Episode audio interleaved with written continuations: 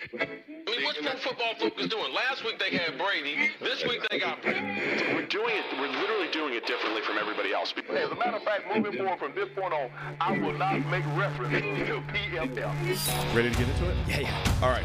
We're going team by team. I would be very careful about slinging stones. Am I going to get sued? We got legal on this? I like football, I like football season, and all the things that go with it.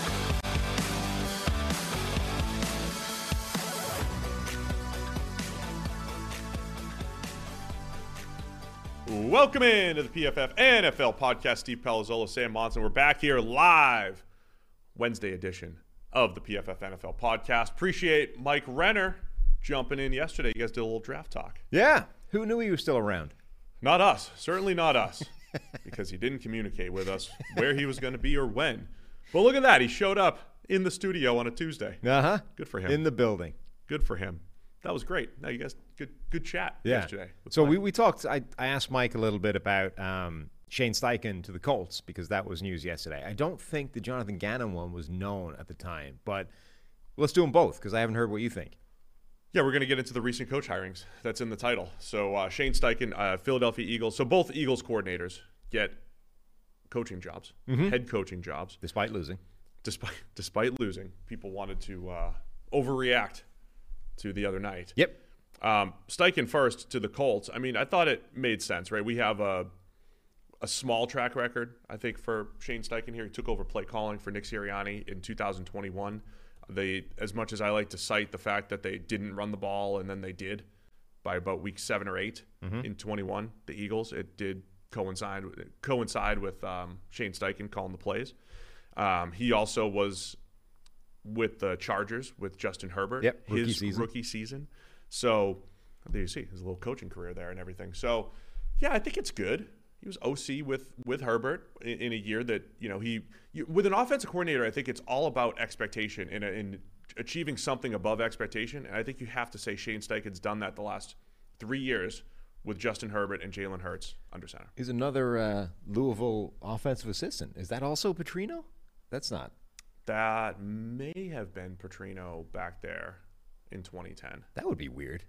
Somehow Yeah, so both J- these coordinators started off with Petrino. I don't remember offhand, but yeah, um, Jonathan Gannon got his start as an assistant at Louisville under Bobby Petrino, Right. followed Bobby Petrino to the NFL with the Now- Falcons. So since these are or since these hires have been made, I've been kind of reading up. You know, the, some of the there's always like a inside the mechanism of how this thing happened, right? So kind of casting around, trying to glean some insights into how these various hires have been made, and I believe I have pinpointed the moment that Shane Steichen was given the job. Really? Would you like to hear it? I would, I would love to. So this, I believe, I closed the article, but I think it's from this one. Um, I think it's from a, a Zak Keefer article in the Athletic. Uh, the line reads as thus: It was a lot like we you- we talked before about how you know they what those twelve-hour meetings look like, where they threw up a whole bunch of scenarios and blah blah blah, and you know, down and distance, tried to get him to react, right? And the line reads Steichen excelled, reminding one person in the room of what they used to hear from Peyton Manning. At which point, presumably, Jim Irsay is like, lock it in, done, sold, new coach. That's it. This was him just reciting plays off the top of his head. I reacting to down and distance, to situations, to whatever the you know Yeah. the scenario was that was thrown his way. He had you know had answers, Reminded of. and as soon as he was reminded of of Peyton Manning, the deal was done. Yeah, that sounds right. That's about that's about the time.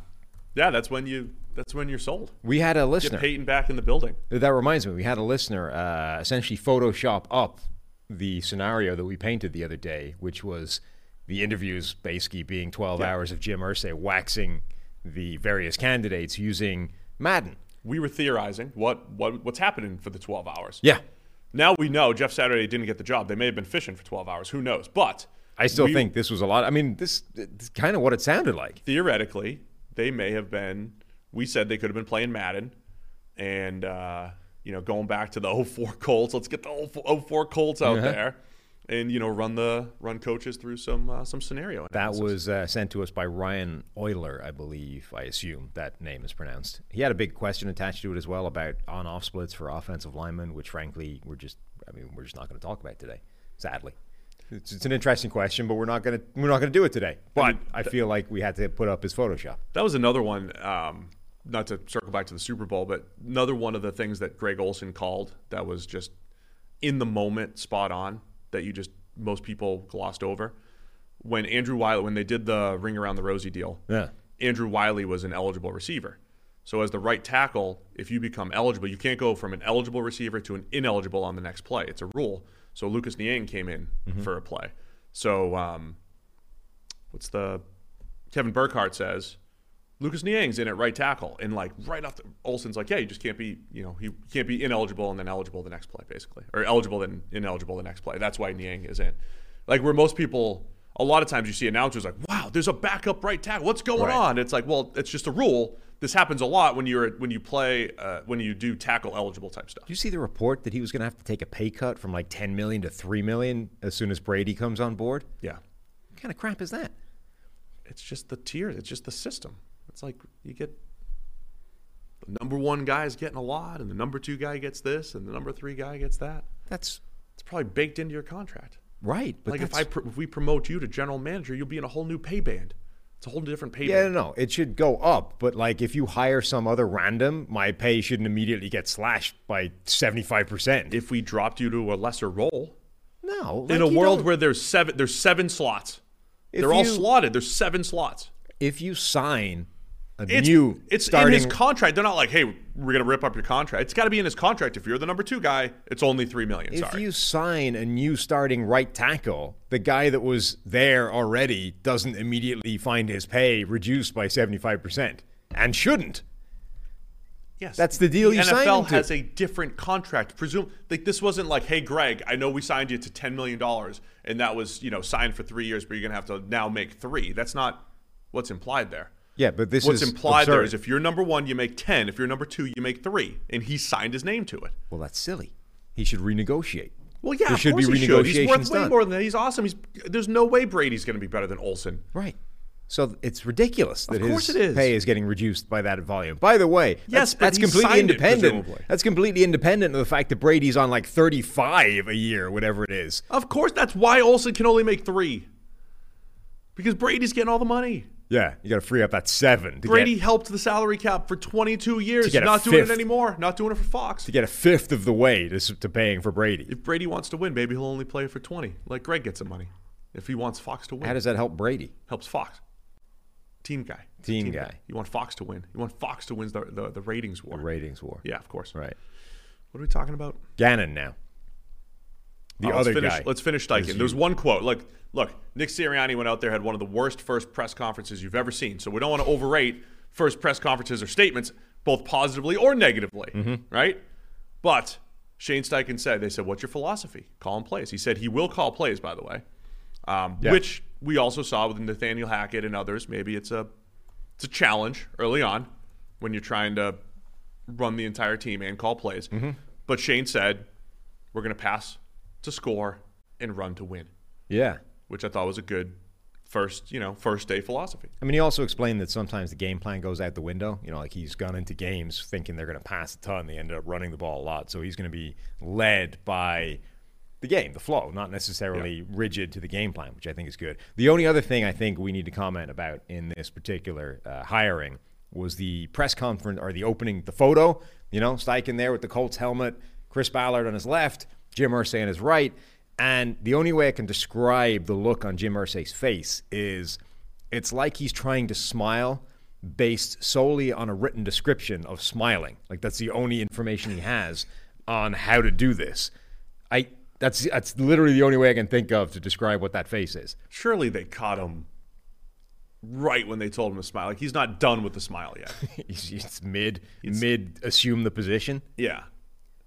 Or it's like it's you know sometimes it's like the eighth picture in a set and he's like is this done yet Right. he's like "Eh, is this done he's, he's talking he's talking while trying to hold the smile Yeah. and they caught him mid like get this over with right that's what he's doing Maybe. the I mean, look, that's maybe. why you always want video rather than still photos. You know, you never know what what moment you caught the guy in.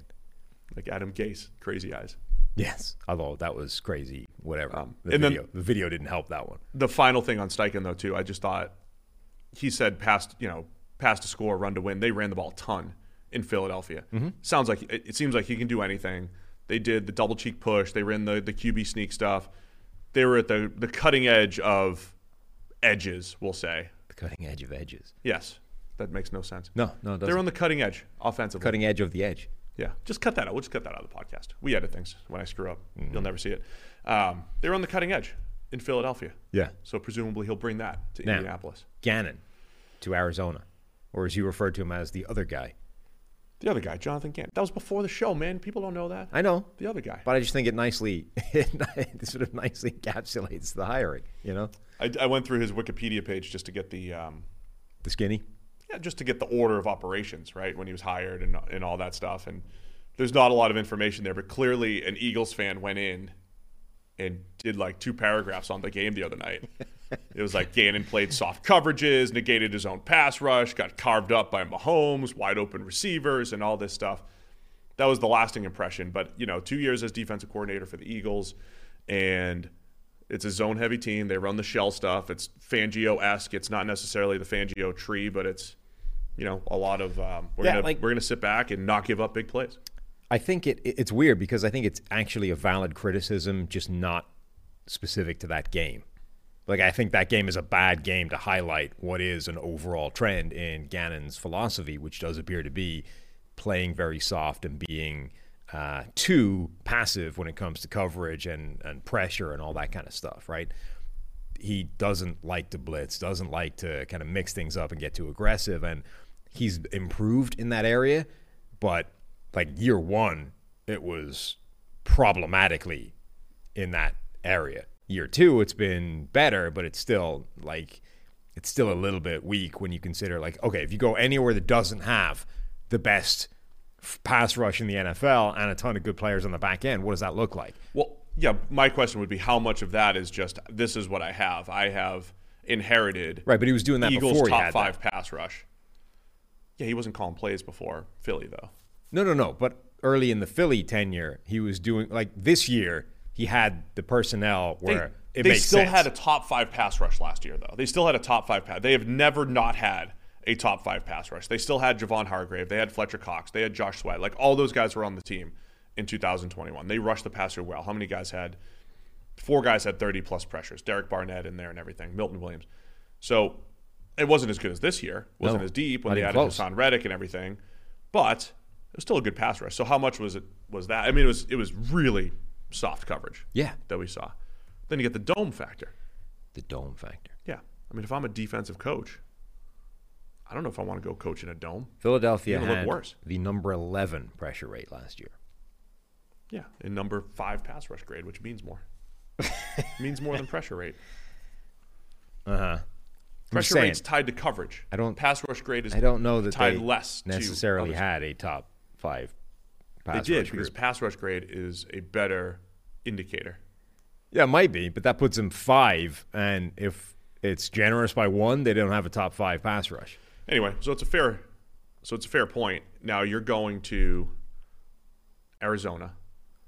Um, Who don't have a top five? don't pass have rush any kind of by pass any rush. measure. So you have to you have to adjust your personnel. Just like I think Steichen is, I feel like Shane Steichen in Indianapolis to, has shown that he can adjust to his personnel. Right? It doesn't mean he's going to run Jonathan Taylor 30 times, but I'm sure Jonathan Taylor is going to be a big part of their rushing attack in Indy, even though they want to throw the ball. I'm curious to see what Gannon does in Arizona. It's a complete rebuild, though, man. It's a complete mm-hmm. rebuild in Arizona from the ground up. I think they should. They're looking to trade DeAndre Hopkins. They're looking to trade players. Kyler might be missing this year. We already said this job is an interesting one because it's such a long-term one.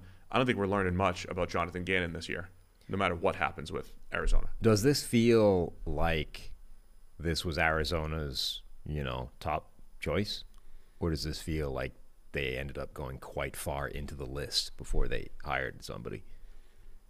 I, they probably went far into the list Because I think, because when you're, it's after the Super Bowl. well, because they're both late, right? These are both sort of Yeah. late hirings. But sometimes you're waiting till after the Super Bowl. Like Right. Eric Bieniemy's getting interviews right now because it's after the Super Bowl. um, and it does. Is he? Aren't all the jobs filled? OC in uh, Washington Oh, getting wow. a look. Yeah. Um, the the because of the so they're both late. They're both post Super Bowl. and we're getting a lot of process stories about the Colts one and how you know it may have looked like they were just killing time until they hired Jeff Saturday, but actually this was a really exhaustive process. That involved 50 candidates and extensive interviews and 12-hour marathon, blah blah blah blah blah. And then we we ended up settling on Shane Steichen, and because Steichen I think was seen as you know one of the top candidates this offseason anyway, collectively that's kind of tallying to all right this does appear to have been a sound process by the colts and not the shambles that it looked like when we were just getting piecemeal interviews. It feels like we haven't sort of had that resolution with the cardinals one and maybe we're just lacking the process stories that paint the picture and the narrative but this one feels a lot more like we asked a few people they all said no and now we've we went to number eight on the list They were in on Sean Payton, right? They were in on. Um, did they get Kafka out there interviewing? uh, in Arizona? I'm not sure. Which was critically, but they were also late to um, Lou Anarumo, right? Was involved in that one. True, But right. one of the elements about the Colts search is that they weren't ever apparently in on, on the Sean Payton or the Jim Harbaugh stuff. Like they were never going for the kind of Hollywood name Right. coach. They were only ever after you know whatever the next looking guy, or the next guy looked like. I, I just have to say, I think we don't know though. We don't know anything Sure. about this stuff, right? So we can we spent 17 minutes on it. I think that's um, that's enough because there's only so much we could say about head coaches. The the determining factor will be how they lead others. It won't be their. It's probably not their play calling history. How they lead. Leader of men, lead just like Coach Saturday. got to be a leader of men. Mm-hmm. I mean, maybe Saturday would have been good in a full time job rather than part time. We don't know. Maybe. I think there's scant evidence to suggest that, but sure. I mean, the, the lack of experience probably would have caught up, but um, yeah, you got to lead. You got to put your whole program in. You got to get buy-in. Um, I don't know if anybody would have predicted Nick Sirianni's in the Super Bowl in his second year. Like Sure. we didn't. We had no information about him, so we'll see. We'll see what happens. But there, let me just say this: I've Jeffrey Lurie, Eagles owner, has hired some really good coaches through the years, including both coaches that were just going head to head in the Super Bowl the other day, right? 38% of the final eight coaches were hired by Jeffrey Lurie. I think there's something to people who have a history of a good hiring process and maybe taking those people, right? Taking the people that have been hired by by smart people type of thing. Like I heard this uh, I have a friend of a friend wants to franchise Chipotle. He's like, I want to start a Chipotle. He called up Chipotle. What, what does it take? Uh-huh. And they said, Well, we're not going to build one in your area right now. This is about ten years ago. But they said, if you want, if you're really interested, find a Starbucks. They said that's that's their rule. And if you look, if you look at where Chipotle's are, they're near Starbucks, because they said, we know Starbucks has done the research. We know that they're only going to go to a place where their kind of customer is, and that's our kind of customer. So most Chipotle's, you'll see, you'll notice this now. Now that it's top of mind, Chipotle's are near Starbucks because Starbucks did the market research, and Chipotle just piggybacks on that. There's probably something to, There's like a Starbucks every six feet in this country. Like everywhere is near a Starbucks. yeah. Everybody else is doing it too. Find the best place. But I don't think that's like a like. You won't see a Chipotle not near a Starbucks. If That's I the point. Yeah, but my uh, my point would be if I threw a dart at a relatively populated area in this country, I'm within five feet of a Starbucks. Like that's not they're true. everywhere. It's not true. In the Northeast, it's true. Dunks. Dunks. This was a good commercial, by the way, the other night. I, I I didn't see them. Oh, you you missed it. Ben Affleck talks like me. Oh yeah. Good commercial. Yeah, he's good. All right. PFF NFL podcast is sponsored by Western and Southern Financial Group. We're back here, Western and Southern Studio. While you focus on your roster moves, Western and Southern helps you advance your money moves. Buying your first home, planning to start a family, wondering how to make your money grow? Well, Western and Southern's playbook of life insurance, investment, and retirement solutions helps you rest assured on game day. Team up to understand needs and address goals with a game plan built just for you. Get started at westernsouthern.com slash PFF.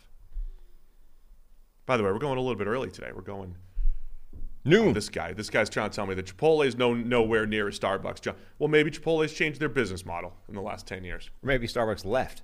You, Starbucks probably left. Do some research, John. Maybe it was a crappy There location. and probably was bounced. a Starbucks there before, right?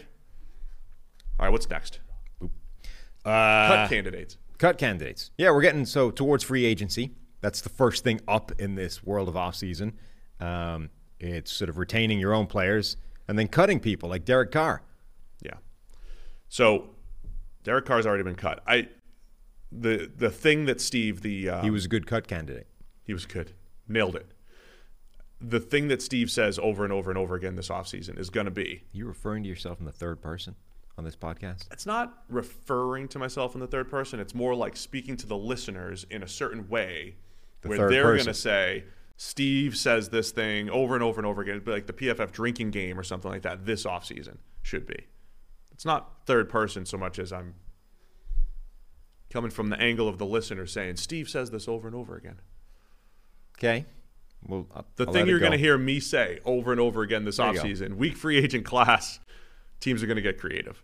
So I think I think the biggest news there'll be some free agent news, but the biggest news might be who gets cut and where they go because good players always get cut. Mm-hmm. Well, also, by the way, that changes the narrative of well, this free agent class generally sucks, right? Yeah, it gets a lot better if a ton of guys, agents. yeah, a ton of good players get cut.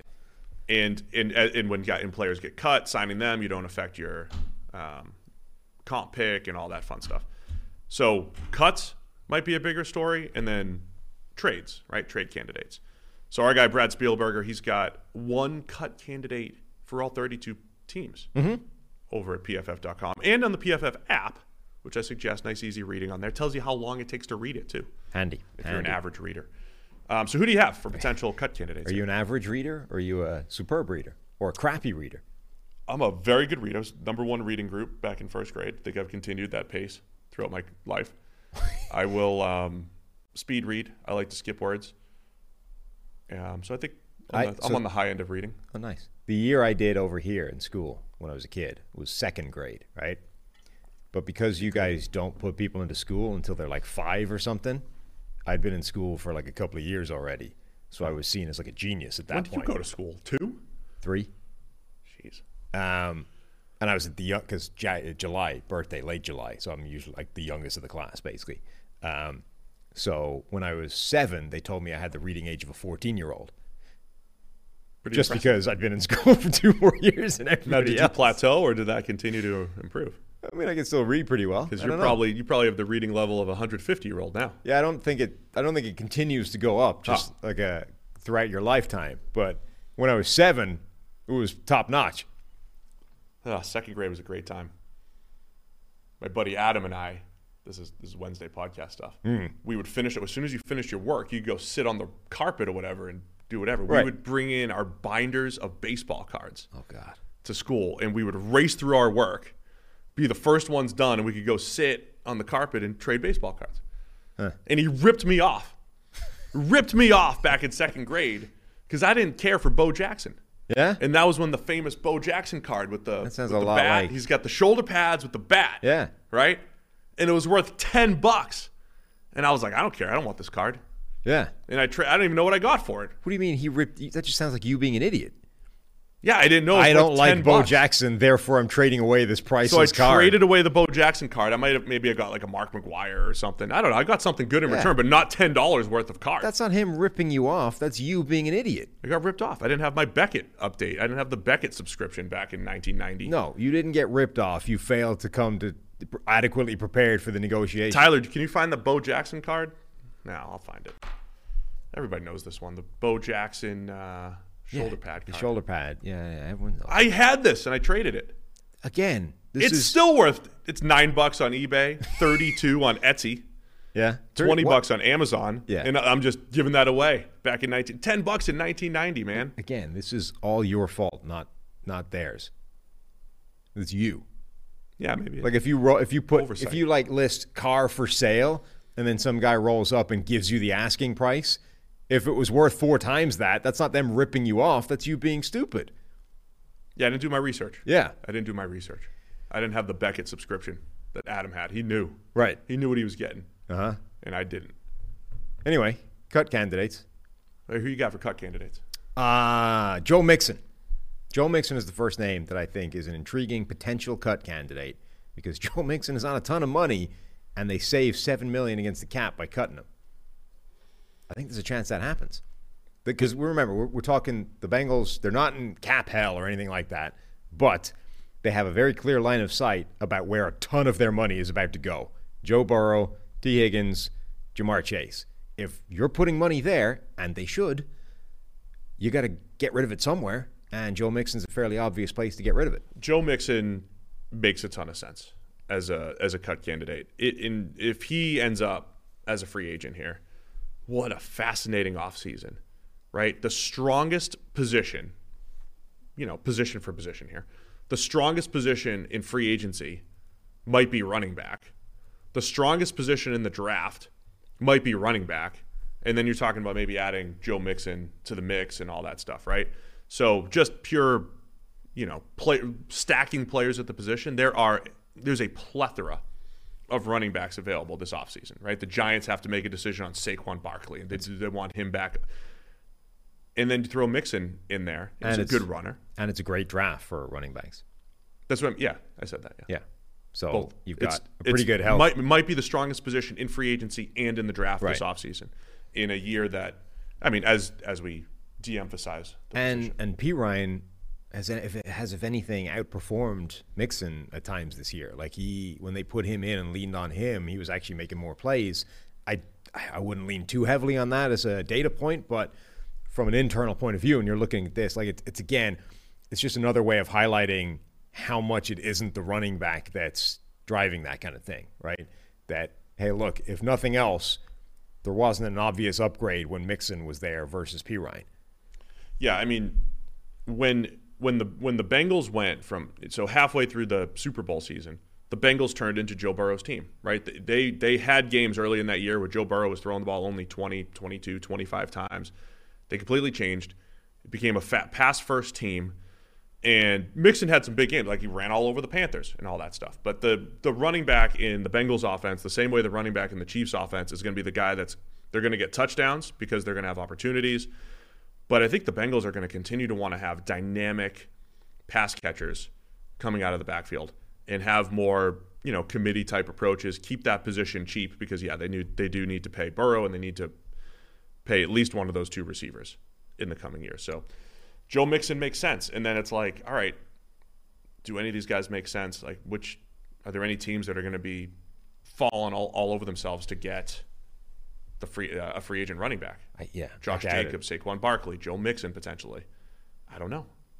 Um, a couple more candidates that, that kind of caught my eye. Shaq Griffin in Jacksonville. That's a 13 plus million dollar saving against the cap if they cut him. Frank Clark, Super Bowl play, slash playoff hero, and yet otherwise inadequate pass rusher for the Kansas City Chiefs. 21 million in savings if they get rid of Frank. Um, and then here's the Frank Clark felt inevitable whenever the savings matched up properly. Yes. Which is where we're at right now. Here's the really interesting one, though. Eric Kendricks, uh, coming off a really bad year for Minnesota in that defense. Over $9 million in saving if they get rid of Eric Kendricks. Eric Kendricks is a year essentially removed from being a really top end linebacker, has a, a track record of being an excellent coverage linebacker. Um, number one, obviously Minnesota is now changing scheme and changing scheme dramatically. Like they're shifting from Ed Donatell's off coverage zone system to presumably Brian Flores full New England style man coverage aggression type of stuff. Um, and Eric Kendricks is A, coming off a crappy year, B, is now the wrong side of 30, and obviously C is over $9 million worth of uh, saving for him. I- That's actually that's one I hadn't even considered until I saw it on the list, but that makes a lot of sense and would be a pretty big uh, kind of shockwave, I think, if Eric Kendricks got cut. You see the 65 pass rush grade there, and you know Kendricks is always, you know, the majority of his career, right? I mean, linebacker grades and production tend to fluctuate just a little bit, but he's been one of the better coverage linebackers. I mean, excellent coverage grades from 2016 to 21, but almost always in a in a zone heavy scheme. And what we've seen from a grading standpoint, the zone heavy schemes are actually more challenging for linebackers, right? We talk about how much they're put into a bind and all that stuff. So Kendricks has been very good in a difficult role, mm-hmm. but he's never really been a great blitzer necessarily. That is exactly what Flores' scheme, again, if he keeps the same Patriots tree type of deal, more man coverage, that means your linebackers have to play some man coverage, but then the other linebacker is also blitzing a lot, right? So it's blitz and man a little bit more than just, you know, dropping back into zone. So you might be looking for a completely different prototype there in Minnesota. So that does make a little bit of sense there. Do you have any? I did not add any to your uh, to your list there. Where's Brad's article here? I had it. I had it pulled up. Don't put me on the spot like that. I you suggested like you were about to get some ready, and then apparently didn't. No, I did for uh, draft mistakes. Oh, I see. Okay, sorry. I I think Derek Carr Derek Carr. Derek the Carr's a good cut candidate. could be a cut candidate. Yes. Um, I wanted to add a trade candidate in here. Okay. So we we've heard DeAndre Hopkins, right? Uh-huh. And if I'm going to keep saying, well, if if you're gonna if you're gonna copy the rest of the league and try to go get your wide receiver one via trade, uh, just get your wide receiver one. However you do it, it's going to have to be via trade. DeAndre Hopkins is out there. I've been using Mike Evans as a potential trade candidate Yep. in various radio interviews and stuff like that. Could Mike Evans, if the Bucks decide to rebuild, could Mike Evans be available via trade? Would make they would have to take a huge cap hit this year, twenty one million, but they're already taking a huge cap hit on Tom Brady. Uh, much like we we've seen we've seen teams set records for dead money. The Falcons, you know, last year they, they were just like, just do it all. Julio, Matt Ryan, just do it all in one year, and then we'll come out of it next year. If the Bucks decide to do that, maybe Mike Evans is may, maybe the top guy, maybe higher than Nuk Hopkins out there. Maybe. Up yeah. there. Speaking of things Steve's going to say all off season, Mike Evans might be available by trade. Yeah, Yeah. That's just you know, it's one of your things. it is. Keep The- track keep track of those things I keep saying. The Falcons ate so much dead money for Matt Ryan that if the Colts cut Matt Ryan, it's going to be like 18 million in dead money. Just- Like, that's how bad. Just for the Colts? That's how hard that hit was for Atlanta. That a year later, it's still like a 20 million dollar hit. Calvin Ridley's applying for reinstatement. Yeah, Right now. a year later. I mean, that's the, it's the last day he can apply. I think so. Yeah. Uh, another interesting one here, though, is David Bakhtiari is on Brad's list here, left tackle for the Packers. Mm-hmm. Um, Twenty-three million in dead money, but five, almost six million in cap savings. He's been battling injuries the last couple of years, barely on the field. And Zach Tom did really well as a rookie left tackle when he came in to spell him. Like They've just done a great job developing linemen in That's a really that's a difficult one because I think Bakhtiari is still as good as any left tackle in the NFL, certainly from a pass blocking point of view. Whether or not they're going to go with Rodgers or, or Jordan Love, it feels like you want to have the best left tackle available. That would be a big call to be like, we'll get rid of him for a, for a little bit of a saving and you know the guarantee that we're going to have a healthy guy, relative guarantee, and install Zach Tom as the starting left tackle. Like, I mean, maybe, but I, that feels very, very risky. One other, so I'll add one more to the mix then. Byron Jones is on Brad's list here, cornerback from from Miami. We saw him go to the Dolphins just before the 2020 season, signed a massive contract, didn't play a snap in 2022. Um, really underwhelmed in two years. He was decent coverage grade, but again, he went to the Flores system where he's playing a ton of man coverage. It's a little bit more challenging. So he's a good, solid cornerback who is on a massive contract, over 16 million per year. And Byron Jones, you'd still have a, a dead cap hit there, but Miami, after big investment in both Byron, Byron Jones and Xavier Howard at cornerback, could they move on from Byron Jones? If he hits the market, perhaps reuniting with Flores in Minnesota could make sense scheme wise. I don't know. But didn't play a snap this year. Number 25 in war in 2021. He's a good corner, but probably not worth 60 million plus Yep. that he's been making. There we go. Cut candidates. Wrapped. All right, so you want to talk about critical free agents Hmm. as well? The ones to resign. Resign. So that's like the first part of this, right? Is cut candidates, get rid of who the guys are going to get cut to make way for the spending, to make way for the kind of um, balance the credit card stuff that the New Orleans Saints always do, right? They've already started their moves. They uh, converted the roster, converted a bonus of uh, I forget who it was, but some random player for five million. Marcus Maye. They converted a Marcus Maye uh, salary to, to a bonus to free up five million worth of cap space. Right. This is what the next couple of weeks is going to be about: is moving money around, freeing it up, paying off the credit card, cutting guys so that you can actually sign people, and then the first part is, uh, or part of that is cutting people. Part of that is also re-signing your own guys because number one, you want to make sure they don't hit free agency. Number two, that can actually create salary cap space as well because of the way those contracts get done. You can push out the money to multiple years and end up with a better salary cap situation, ironically, by signing a guy than by um, potentially getting rid of them. So, who are the guys that need to be re signed? So we got, um, I see a list here. We'll work off the list. Ogbo Okoronkwo. Mm-hmm. I love it for Houston. Yeah. My only criticism is that they didn't sign him to a longer deal originally. Yeah, That he's back to free agency. I don't know that that's necessarily a mistake. Like, we really liked that signing at the time, and I think he kind of underwhelmed relative to what we would have expected him to do this season. Um, but he flashed enough that I think you probably want to bring him back and, you know, see if he can be better long term. But because he, he he only flashed and relatively underachieved, I think they can probably do that quite reasonably, deal wise. Like I think he, uh, my point being, I think he's probably cheaper to sign to a multi-year deal this year than he would have been a season ago. So therefore, it's good business. I mean, it was an easy contract this year. One year, three point two five million dollars.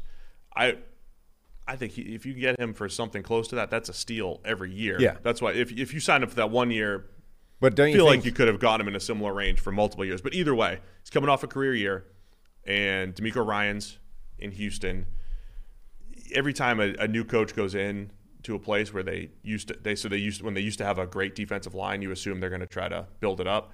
Okoronkwo is not like a number one pass rusher or anything like that, but if he's your second or third pass rusher, third in particular, move guy that you can create mismatches, I love that. So I think keeping him in the building would make a ton of sense. Yeah, I, I think so. I think he's a guy that they should be. You know, this season for them, we were talking about like who are pieces going forward, and I think he showed enough that you would want to try and keep him around. Who else you got here? Jakobi Meyers. Um, Really? Yeah, like I mean, okay, number one, he's probably the best uh, wide receiver available in free agency should he make it that far. But he's also the best receiver the Patriots have had for the last several years, and without him, they get markedly worse. Now, yes, they can draft receivers, yes, they can try and target, but they can't they can't target a free agent that's better than him because he's the best free agent receiver available.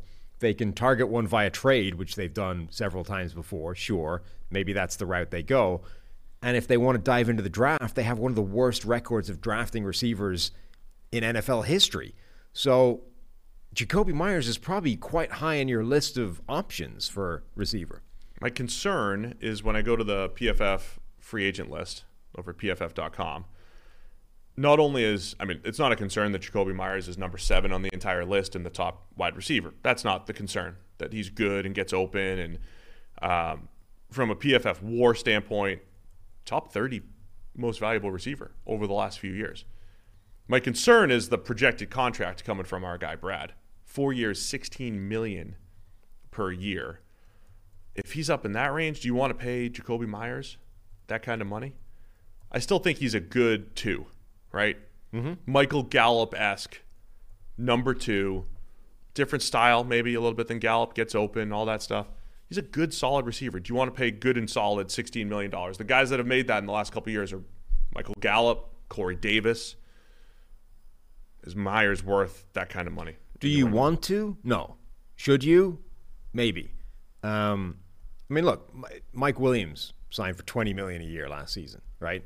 I think you, we're getting to the stage now where sixteen million a year for your second receiving option is actually not a bad amount of uh, resources to develop to dedicate to that if they show up consistently and they keep making plays. The problem is, it still leaves you as the Patriots needing to find the number one from somewhere, and Yeah.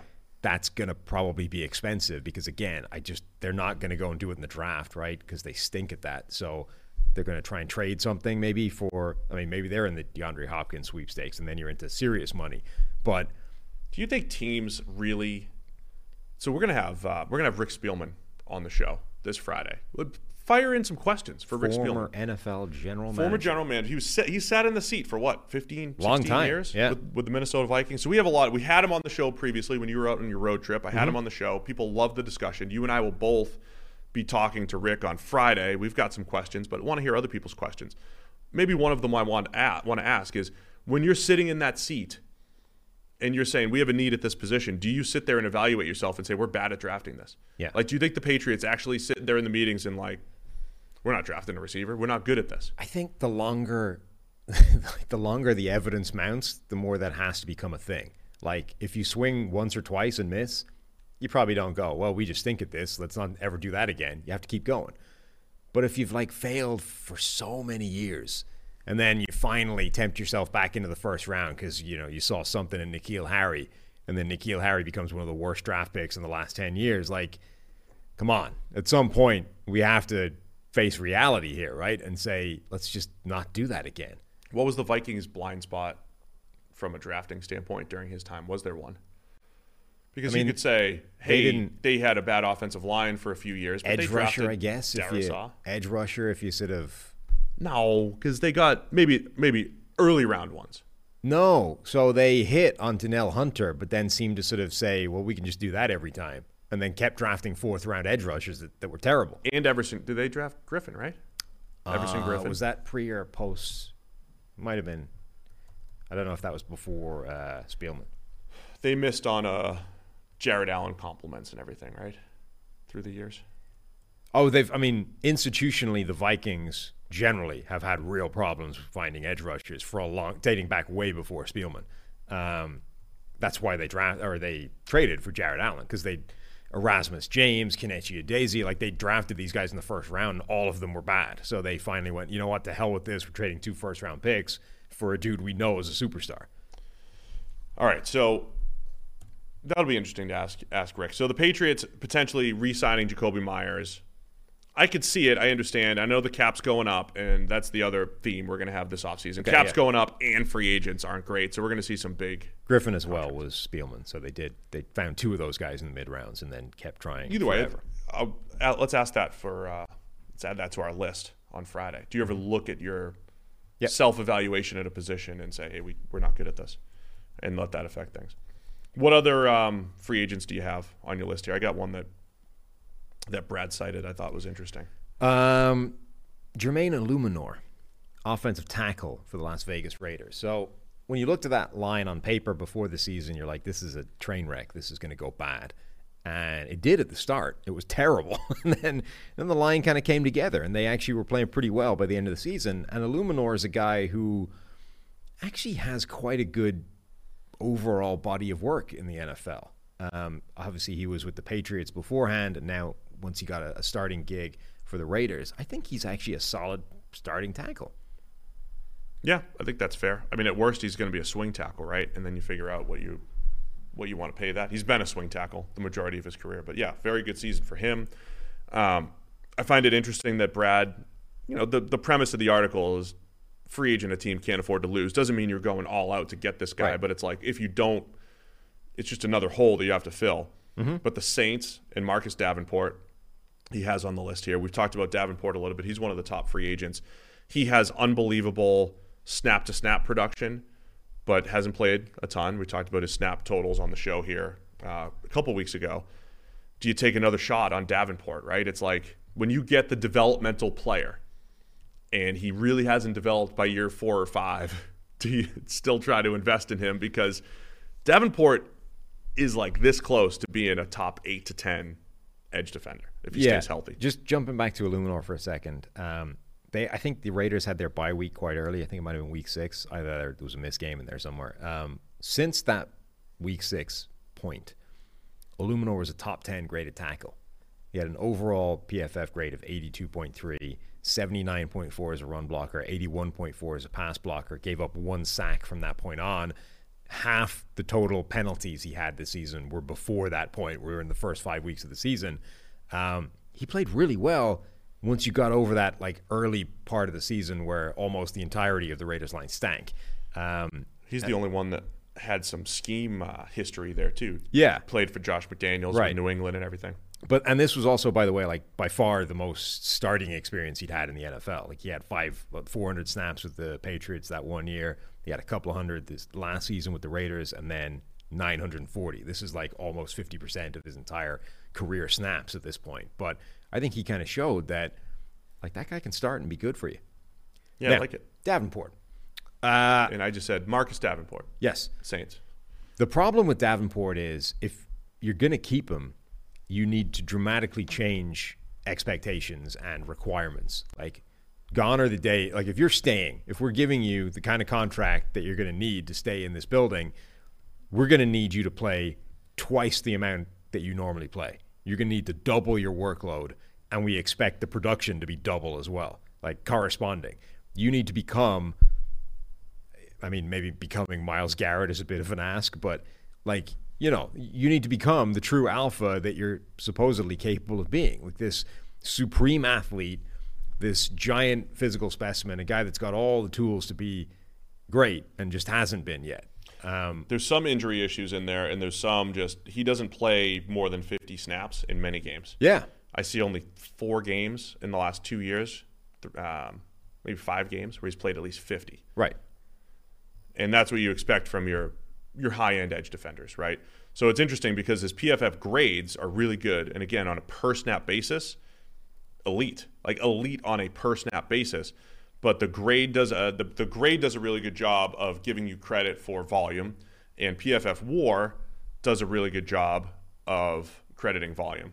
War has Davenport 26th, tw- 16th, and 26th among edge defenders over the last three years. In the four years, 23rd. So we're talking about a top 25 edge defender, but on a per snap basis, top 10 ish. So yeah, it's a question of can you keep him on the field or just put him on the field more, ramp him up, keep that same production. Because then he maybe he's worth it. And that's really a question for any team, not just the Saints. That's any team looking at Davenport in free agency. Yeah. Um, I, I just think that they, if they're going to bring him in, they really need to figure out a way where he's just a much more consistent and ever present uh, player for them. Like they, they need way more than, you know, you play a couple of games here or there, or you play and you play a minimal amount of snaps. You need to be playing the amount that these guys are playing when they're getting paid that kind of money. Like that's the bottom line. Because the thing about him is he's still really young. He has been productive. He has been good. So all the pieces are there for him to be like a legitimate high end uh, contract, which I think he'll end up getting. So now you need to justify that with that kind of play. Like this season, Maxx Crosby averaged over 60 snaps a game. That's insane. Uh, Brian Burns, Aidan Hutchinson, Alex Highsmith, Leonard Floyd, Micah Parsons, Lorenzo Carter, Sam Hubbard, Danielle Hunter, Uchenna Nwosu. These are all guys that played more than 50 snaps a game. Um, and you're, you know, you're saying there's a minimum number of games where Davenport has ever played over 50 snaps Right. a game. Like that, that's the, the difference in level we're talking about. Um, so part of it's the Saints like to rotate as well. They like to keep guys fresh. But again, if you're going to pay a guy a lot, you want to get more. Cameron Jordan plays a lot. You know, he plays plenty of snaps for them. Right. Uh, one other name, though, in a similar vein, Zach Allen of the Cardinals. Similar, but also similar to Davenport, as in there's there's something to build upon, but maybe it was just too late when it comes to Zach Allen. Three years below average this year, breakout season. Um, can play on the interior, line up inside, line up on the edge. Good run defender, solid pass rusher. But Arizona is so desperate. He's on Brad's list of hey, they need to keep him Yeah. around just because you can't have you can't add another hole to that defensive line. And as much as look, you're right. The the Saints like to rotate guys, but so do the Eagles. And Haason Reddick averaged 48 snaps a game. Like that doesn't explain the whole thing. You're going to need to see more from Davenport if you're keeping him around. To be honest, if I was the Saints, even knowing the state that that will leave me in, in terms of if he leaves and Cameron Jordan continues his decline, and Onyemata, like now we have nothing on the defensive oh, line. oh, they've got the worst defensive line in football. Yeah, if that's the case. I still think you're probably better letting him walk unless you're 100% convinced that you can Yeah. double the guy's workload and he's still going to be the same. Any thoughts on Zach Allen in Arizona? Three years below average and a breakout 2022. We have evidence. I when we're doing these rankings and all that stuff, I like to look at the multi-year sample. I, mm-hmm. you know, you know, I'm, I'm a big don't overreact type of guy. You know that, right? Everybody knows that on the show. But there's a lot of data that shows even in contract years, the last thing you saw does matter. It, it should be weighed more, right? The last thing we've seen from Zach Allen was a breakout year four. So do you invest in that going forward for the Arizona, where they don't have any depth, much like the Saints? Yeah, it is a similar story where you're like, what does that leave us with if we let him walk as well as J.J. Watt retiring and Marcus Golden being like our alpha? Like, that's not good. Um, I it kind of come. This one comes down to contract. I think Marcus Davenport. I'm assuming is going to get a big payday because there's too many elements that make sense. Young, stupidly athletic, has been productive in a limited sample, I think there are going to be teams out there that go, yeah, this guy's primed for a monster second contract. I don't know that you're going to have the same kind of clamor for Zach Allen, at which point the deal to retain him might be an awful lot more achievable. Brad has Zach Allen in the and a half million dollar per year range. Um, interestingly enough, right near him in our interior defensive line rankings is David Onyemata, who Brad has for two years, seven and a half million, with um, better three-year production than a Zach Allen. Not good, not as good last year, but better three-year production. Really interesting defensive line market because there are some big names and some big money to be thrown at players who probably will not return that on-field production. Allen is also so every year of his career has improved as a pass rusher, albeit by relatively small steps. Started off with a PFF grade of 50, that went to 58, 62, 72 this year. Um, of course, the flip side of that is he did get embarrassed by Kirk Cousins in the open field. That's not a good data point. That's a bad data point. We got to drop him a few spots. Kirk uh, gave him a little juke or just ran away from him. Yeah, just outran him. That was even worse. Like ju- being juked by a quarterback. It's is, a short area quickness game. being juked by a quarterback is a terrible thing, but can sometimes happen. I- By that, I don't mean like athletic quarterbacks that can do that to you. I mean being juked by like a random statue of a quarterback will occasionally happen to you. Didn't Tom Brady juke Brian Urlacher out of his shoes? Hall of? Famer Brian Urlacher. Right. Completely like, juked him. It's bad, but it can happen, right? Every now and again, you're going to find yourself slightly off balance and he hits you with the right move and you look stupid. Being outrun by Kirk Cousins should simply never happen to you, ever. There's just no scenario where you can say that's excusable. And yet that happened to Zach Allen. Yeah. That's bad. Do you have any other uh, critical free agents? Uh, no, I think those are the big ones to re-sign. There, there's actually you look through them. I don't know that there are a ton of like absolutely must-sign guys. I would, if I'm Dallas, I'd probably try and keep Tony Pollard around, but like must-sign, no. In a different year, in a different market, I think even the Saquon Barkley discussion for the Giants, you know, we talked to people at the combine and think they they let him walk. Yeah, But I think in a different year, maybe they reconsider. right. You know, I don't know if these decisions are hard, like we'll never sign a running back. I really think it is if we draft a running back in the third round this year in this draft class, or get an Austin Ekeler contract that you always reference for running backs, if we get that, is it going to be that big of a difference than Saquon Barkley? Yeah, I mean, th- there's a few other guys I think would make sense to retain. Um, Arden Key for Jacksonville, I think makes a lot of sense. Ironically, with all the first round picks they spent on edge rushers, he might be their best one still. So I would try and keep around Arden Key. I think he's developed actually into quite a productive situational pass rusher that you would want to keep there. Orlando Brown's deal is coming up with Kansas City because they didn't, they haven't extended him long term yet. I, you know, I maybe like you, Mister Anti, invest in the offensive line over there. It's worked out pretty well for them. It's going to be a ton of money in that line if they throw it at him as well. But that was part of my analysis. maybe that's better right? than the risk. I know they got a Super Bowl on the way there, but part of my analysis was you're gonna you got two years of Orlando Brown service, and then but the but had to pay him a ton. Yeah. this year on the franchise tag, and then potentially a long term deal. Can't believe you didn't bring up new friend of the show, Julian Love. Julian Love, yeah, he made Brad's, I, and I love it. The more we talk, when we talked to Julian last week, I do suggest go get that interview. It's the you to the the title Giants DBs interviews and other celebrities. That's the that show. Um, we talked to Julian Love, and the more I talked to him and how much he loved playing for Wink Martindale and how much um, he had his career year basically too this year with the Giants, I think he is a good fit and a a good piece for the Giants to retain. Yep. All right, you wanted to do a segment on the biggest draft mistakes. Do we have a time frame here? This is just last couple of years, last Last years? five years was an article that Mike Renner had up on the website. Um, so I think you know we've talked a little bit about the start of free agency, but it's draft season now officially. Every every team is looking for the draft. So for the draft, you got to start with what are the biggest screw ups recently. Is Trubisky over Mahomes out of the uh, out of reach here? That's six That's years six ago. years. Yeah. So that's I mean, one. But it's not in the article. So Not in the article. All right. what else? five What do you have? What do you have from the article here? So, from the article, um, Hayden Hurst over Lamar Jackson for Baltimore. This is a controversial one because ultimately the Ravens got Lamar Jackson anyway. But they drafted Hayden Hurst over Lamar Jackson. This sort of this gets whitewashed a little bit as history progresses, and you're like, well, everybody screwed this up except Baltimore. who drafted Lamar. Yeah. Like, yeah. On the other hand, they also passed on him for a tight end that isn't good. That's pretty bad.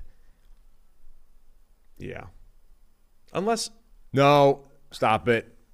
You're not going to tell me that they were playing the game and They you they knew. could get it. Stop it. they knew the board. No, no, no. They knew the board. I liked I like to call this less a draft mistake and more the reminder, right? The reminder that everybody does. Everybody knows nothing. Yeah, that everybody picks the wrong player at some point. I mean, that's that's why the analytics nerds focus so much on the process, right? Uh-huh. That's where it, why that's why it's like they hate the they hate talking to the the film guys because the film guys are like, oh, look at this, you know, look at this guy wrong arm and power and doing this and that. They don't. The film guys don't say that, but hmm. look at this thing that the guy does, and it's like you don't know anything. Twitter film guy, you don't know anything. You're not going to pick players better than the next Twitter film guy, and certainly not better than the NFL teams that can't pick guys. So what you got to just maximize picks and value and pick high value positions. So if you do hit, you get the right positions. That's where I kind of agree with the with the nerds. Trust you know process picks. Yeah, this is a good one. Like if you're just talking, you picked the wrong player. Yeah. You would say that's a mistake. Hayden Hurst over Lamar Jackson. I mean, I think even There's an outside chance, though. Outside chance that the information that they're privy to, that we're not, that they knew Lamar Jackson would be available later. Of course, they had to trade up to get him, and it's more draft capital. So in the end, it's a it's a loss. that's the thing. You had to trade up to make it happen, so you weren't that willing to let it. Let's let it play out. We can get Lamar later. You know what I mean? And and if if a quarterback is involved in this whole dynamic, I think you almost need to like eliminate all risk. Which is why, as much as I'm endlessly curious how long Kenny Pickett would have lasted if Pittsburgh didn't take him at 20, and for all I know, that would have been the third round. I still don't have any criticism whatsoever of taking him there. Pittsburgh needs a quarterback. The quarterback is there. We're not screwing around. We're drafting this guy at 20 because if somebody takes him, now we're down to these guys that we think stink and have no shot of working out. So we take him at 20. Yeah, no, I, I, agree with you there. I also think Hayden Hurst at the time. Um, by the way, remember we thought that was the year that we thought Mar- Maurice Hurst was one of the best players in the draft, but he hmm. had the heart issue. Yes. And Maurice Hurst, we heard Hurst was going. Were, were you with me, or was I with Renner that year? I don't remember. Live on SI, they told us Hurst finally goes, and we're like, yeah, Hurst off the board. Yeah. and it was Hayden, Right. Who most people expected to go late day two. Also, That's by the, the way, other part of com- this. Well, yeah, compounding the mistake was drafting. I mean, not compounding it, but like highlighting the mistake was drafting Mark Andrews a couple of rounds later, who ends up being twice as good as m- many times as good as Never draft a 25 year old pitching former pitcher in the in the first round. I would never. Hayden Hurst. Uh, okay, the most obvious one probably over this period: Jalen Reagor over Justin Jefferson. Yeah, It's just a, it's just a whoops, just a whoopsie. you get the wrong guy. Yeah, Yeah, and the thing is, and we're not also we're not being critical of. We're just this is all hindsight analysis. yes, Now there were definitely Eagles fans and other people at the time who said that was a massive mistake Sure. at the time. This is complete hindsight analysis. There were We're not also- saying we would have had this better at Yeah. the time. This is just hindsight. There right? were also many people that had Reagor over Justin Jefferson in that draft class. Like that was one that at the time was not crazy, but has been since proven to be ludicrous because Yeah. Reagor is very bad and Justin Jefferson is arguably the best receiver in the NFL right now. one of the interesting things to me is we love to do A B analysis, right? Like we saw this player in this situation, then we saw him in that situation, therefore let's draw some conclusions.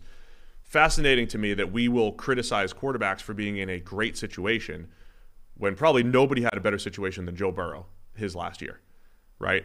He got to throw to At LSU. the two very best receivers in the NFL right now, top two, Right. two or three, four, right? Ja'Marr Chase and Justin Jefferson. And it did not, and, and Joe Burrow was also awesome. and by the way, other guys right? that got drafted. Like Joe Burrow didn't high. make Justin Jefferson or Ja'Marr Chase. They didn't make Burrow. They were all great, Mm-hmm. right? There are certainly other situations like Matt Leinart threw to all these first rounders, and maybe that was telling for his production. But we didn't get to do that with um, with Joe Burrow. There's other, we talk about Tua and the Bama guys, right? All the four first rounders that he threw to.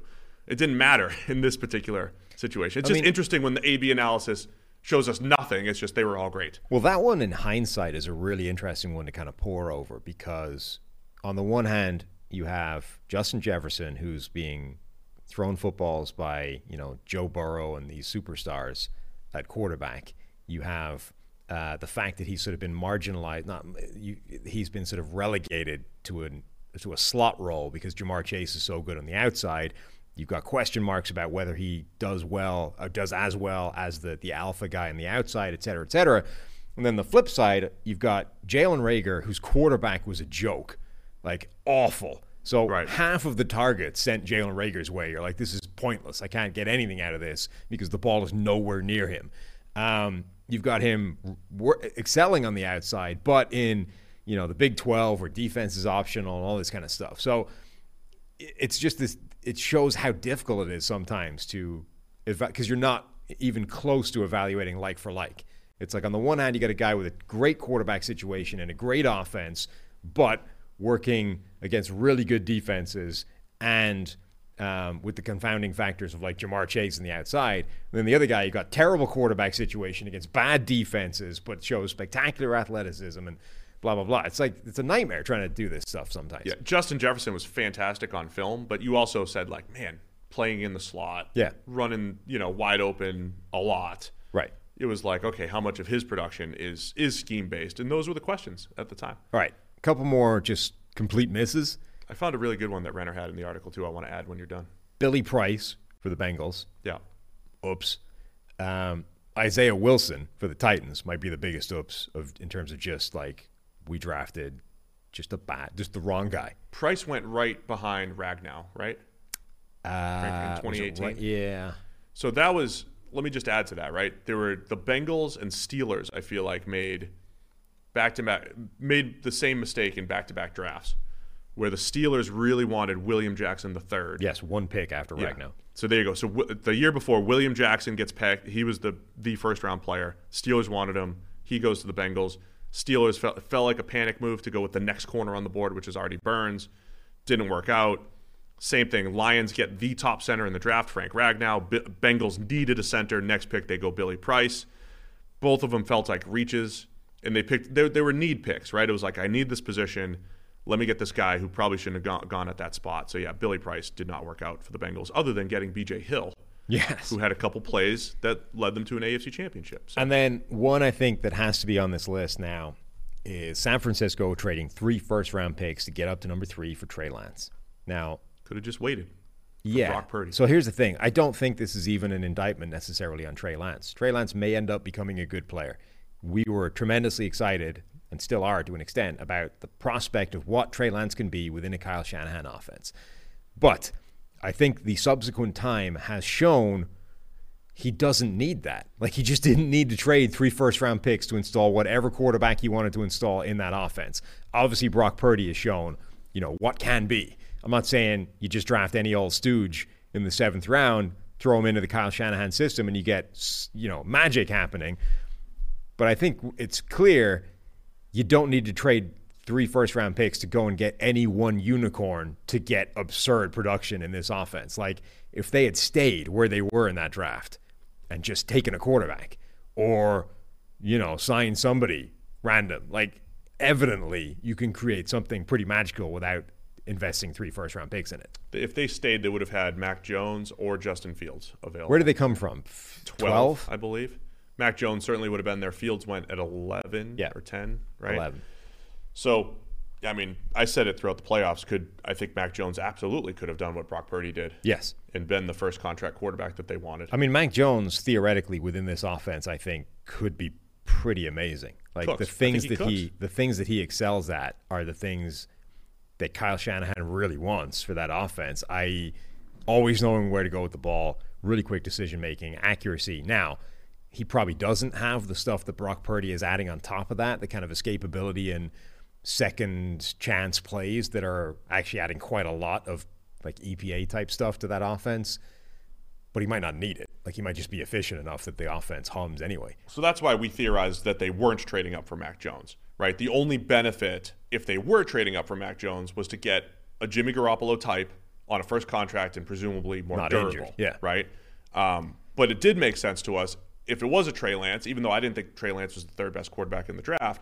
It did make sense if they were going to get a Trey Lance or Justin Fields, if they're going to add Yeah. a running component to that offense and try to hit home runs, right? Right. Try to try to really maximize that offense. That made sense at the time. Yeah.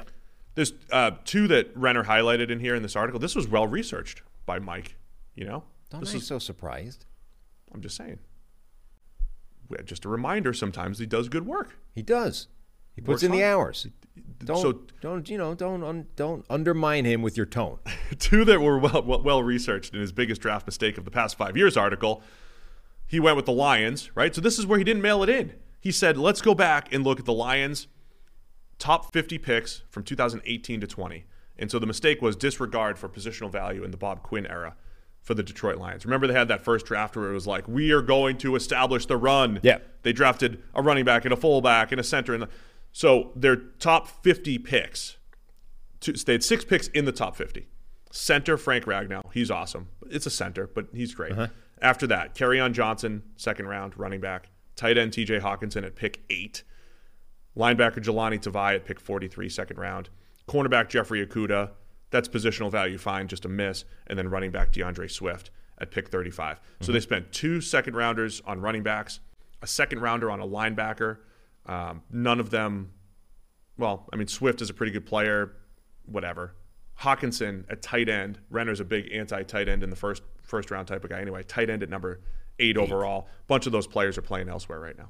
Yeah, so that I mean that's it's bad multiple ways. It's bad because they missed on a lot of those players, but it's even worse because they spent really high picks on position value positions that aren't high value. Like they just targeted players that don't necessarily move the needle, even if they work out.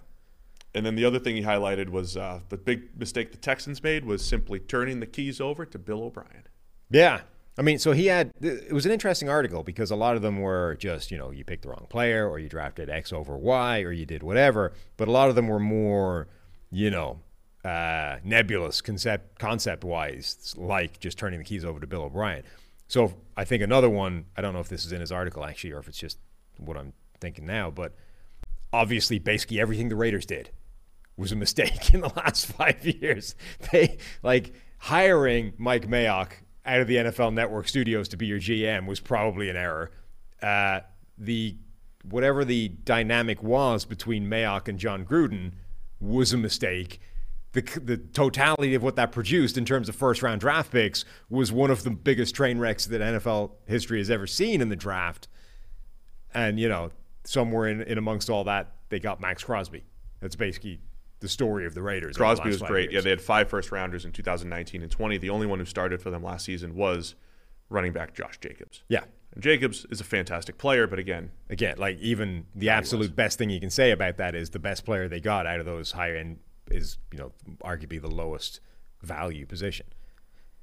yeah, I know Ryan. Mike, Mike Renner is a national treasure, but uh, we can razz Mike. A national treasure might be taking it. It's a little too much. In some circles, though, maybe some bachelor, bachelorette blogs and stuff like that. Maybe he is. How many treasures do you have to be before, or do you have to have before Renner makes that list? He was like 13th in his own season. There's been a lot true. of seasons. Ran into uh, our friend Clay Harbor, my friend Clay Harbor at the at the airport. I can't remember where Clay finished. In that There's a lot of. So we Same thought show. the airport was going to be hell. You gonna name drop who was just Little bit. slumming it like us at the right. airport? We thought the airport was going to be hell because basically the entirety of the football world is trying to get the hell out of Phoenix in the same 24 hour period. Some people bounce straight from the game, the Super Bowl, to the airport to get the hell out of there as quick as possible. Um, so we arrived at the airport many hours in advance of when we needed to be there. Even more hours when you consider that our flight kept getting delayed in the process. But so that like everybody's just sitting there waiting, you know, at various gates waiting for their flight to go. And it's just fascinating the number of people that you see, like big people that you would expect to have some sort of higher class method of flight than us, just, you know, waiting at the gate. I saw Ed Reed chilling, you know, and I almost went and asked him, you know, said hey and, and asked him for a photo just because Ed Reed. Um, but number one, he Yeah, we was- should have stopped. We should. well, he was like hip deep in phone calls, right? Presumably Yeah. by design, so that people don't do that. But then at one point, Charles Woodson rocks up and just starts having a chat with Ed Reed. And you're like, what the hell? There's like a Hall of Fame meeting class happening out here. We saw our friend Darius Butler was there waiting for his flight. not a Hall of Famer, but you know, I saw Doctor Disrespect, whoever the hell that is, some YouTuber with four and a half million followers. He was just chilling there outside our gate. All kinds How of do you know Doctor Disrespect? You only know him from because of the FanDuel party. Yes. It's 100% how I know him is that he was part of the FanDuel party that we didn't get into. Oh, I didn't think you were going to bring that up. Well, it's a little embarrassing. I don't think Not it was our lie. fault. I don't. I think we had many methods of getting tickets, and then apparently none of them came through. The invite only party sold out somehow. Yeah, They gave out too many invites. right. And then, you know, you're a regular on one of the top FanDuel shows, Up and Adams, every single every single Friday. You're Look, a regular. I'm sure that Couldn't even get us in. I'm sure that wasn't their fault. But I've got my FanDuel friends. Couldn't get us in. But the point being, it wasn't our fault either. So I'm fine with bringing it up. So um, we went to the uh, to the shake bar, We had a milkshake. Yes, milkshake bar. we had, in fact, two milkshakes, lest anybody think that we were Oh, sharing. yeah, yeah, a we each had one. One of our own. You know, in some sort of two straw scenario. We almost had one because I knocked it. I almost had zero. Actually, I knocked the whole table down. You did, which was yes. shocking. So um, you'd only heard of Doctor Disrespect because it was his YouTube channel that hosted Right. the FanDuel party because he has four million. So Subscribers. Mere days before, I had seen him on camera, and therefore went, "Oh, look, that's Doctor Disrespect, whoever the hell that is." Was that the first YouTube legend that you've uh, recognized out and about? Uh, yes, No, like In- in Logan flesh. Paul or Jake Paul or whoever the. have never seen the the Paul brothers or what's that guy, Mr. Beast? Haven't seen him around. Don't know. Don't know him. Yeah, he's the largest YouTuber Brett in the world. now. maybe we ran into Brett Kollmann. Oh, that's true. I saw Brett YouTube Kollmann legend before. right Yeah. there. Not a, not at Doctor Disrespect's level, but close. Good to good to catch up with Brett over there. But yeah, we uh, if we didn't say it Sunday night, we are dead smack in the middle of the hierarchy of uh, NFL personnel out there. We are firmly in the middle class Yeah. of the NFL landscape. Got yeah. invited to some nice parties and some good stuff. Did not get invited to some really good parties. Like, did not get the invites to the good stuff. Commissioner didn't send us an invite. Did not. Raj, No. Raj didn't send us one. Nope. No commissioner's party for us. No, No Maxim party. nope. Didn't get into some of the big ones. Didn't go There was also Super a lot Bowl of breakfast. I was going to say breakfast. there were a lot of meals we didn't get invited to. Luncheons, breakfasts, a lot of like Super Bowl breakfast, Super Bowl lunch, Super Bowl dinner. None of those. yeah. But shout out to the people that did invite us. But we did get to. Well, I did get to see a guy with a poo dog, You got the poo dog. Yeah. You could check that out from Sundays. and you had a ton of wings. All right. So that's it. Good show. Yeah, Good You show. have- that was Good Wednesday that's show. we're we're over the draft mistakes. That's the end of those. Oh yeah. Oh, did you? I have a draft mistake actually. Okay, I'm going to add one to the mix here. do it. Travon Walker over Aidan Hutchinson. Oh, wow. Is it too early to say Probably that? yes. I think. Well- it- I think that was a mistake. It's so it's a case of like confirming your priors, right? Because we would have said it was a mistake at the time, and it almost certainly did. And a year later, you're not going to be any less convinced of that. One year in, you know, just looking at grades and so war numbers, Hutch was much more valuable Yeah. than Travon Walker. Look, it's not a, it's not a crazy mistake or anything like that. I am still interested in Travon Walker's development. Well, no, and- but and- so- because he's a freak show. Yeah. but he has the same issues that we saw on tape. It, mi- even if it happens in year three for him to break out, will he actually surpass Hutchinson as a player? I don't know. But this is also the question: is again like how much of how high would he have gone? How much of the whole hype surrounding Travon Walker was simply the news that Trent Baalke and Jacksonville were in love with this dude, and therefore, uh, watch out, guys, he's going to go number one. Because you rewind a year. I was talking to Seth about this when he was filling in for you for a few shows. Like there was no talk of this guy going high at all. Like this time a year ago, he was starting to get into the first round of So conversations. D- Dane Brugler, I think, was the first one I saw of the Athletic. We want to get Dane on the show here for a long form conversation at some point. I think had him in like the top fifteen. Right. And Dane Dane does a really good job of being the first one, not to not from an, some of his evaluations, but some are just hearing from the league.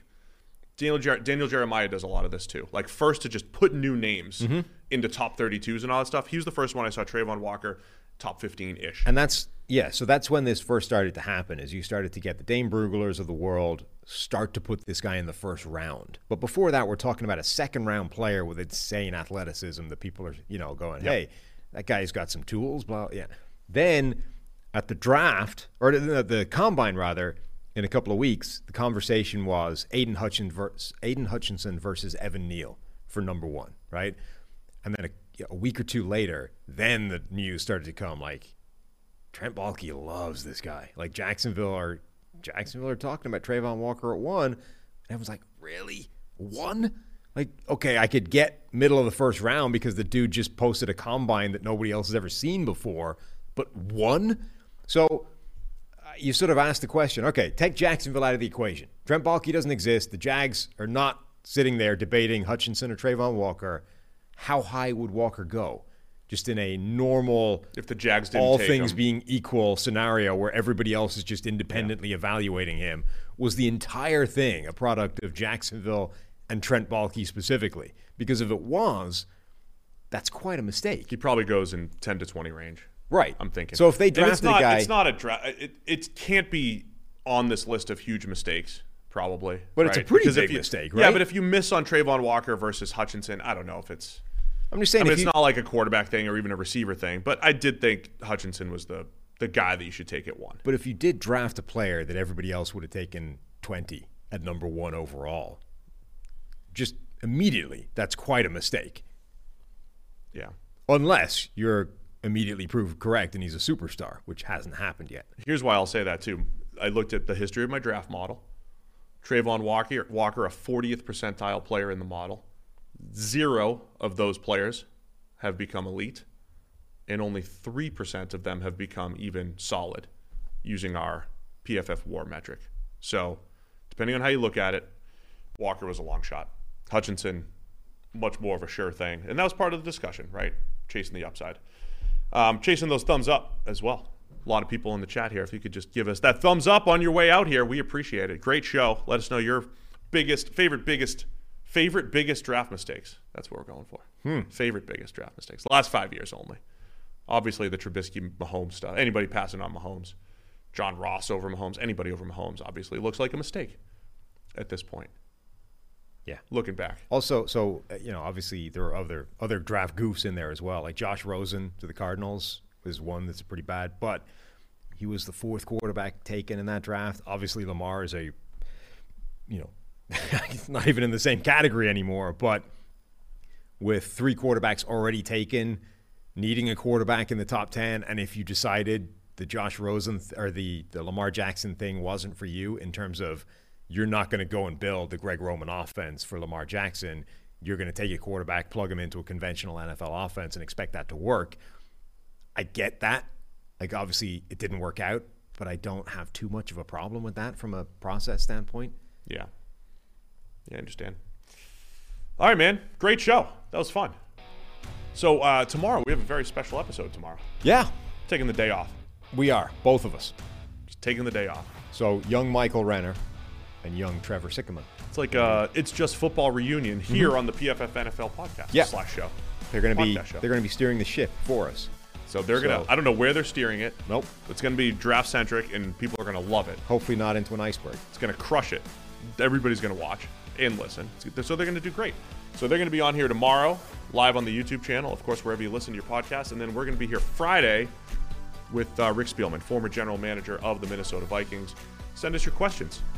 NFL podcast at pff.com. Email us. NFL podcast at pff.com. All right, that's it. Follow the YouTube, the uh, the Twitter channel too, at PFF NFL Pod. Also, Hit both of us. Like, so like the video, subscribe to this YouTube channel, and do the do the bell. Do the bell. you're starting to ask quite a lot of people these days. A lot of stuff. Getting very needy. There's a lot of stuff. age. I didn't even mention TikTok. No. I won't even mention it. Can we get the hell out of here? All right, let's go. We'll see you guys on Friday, but uh, come by tomorrow for you know Renner and Trev.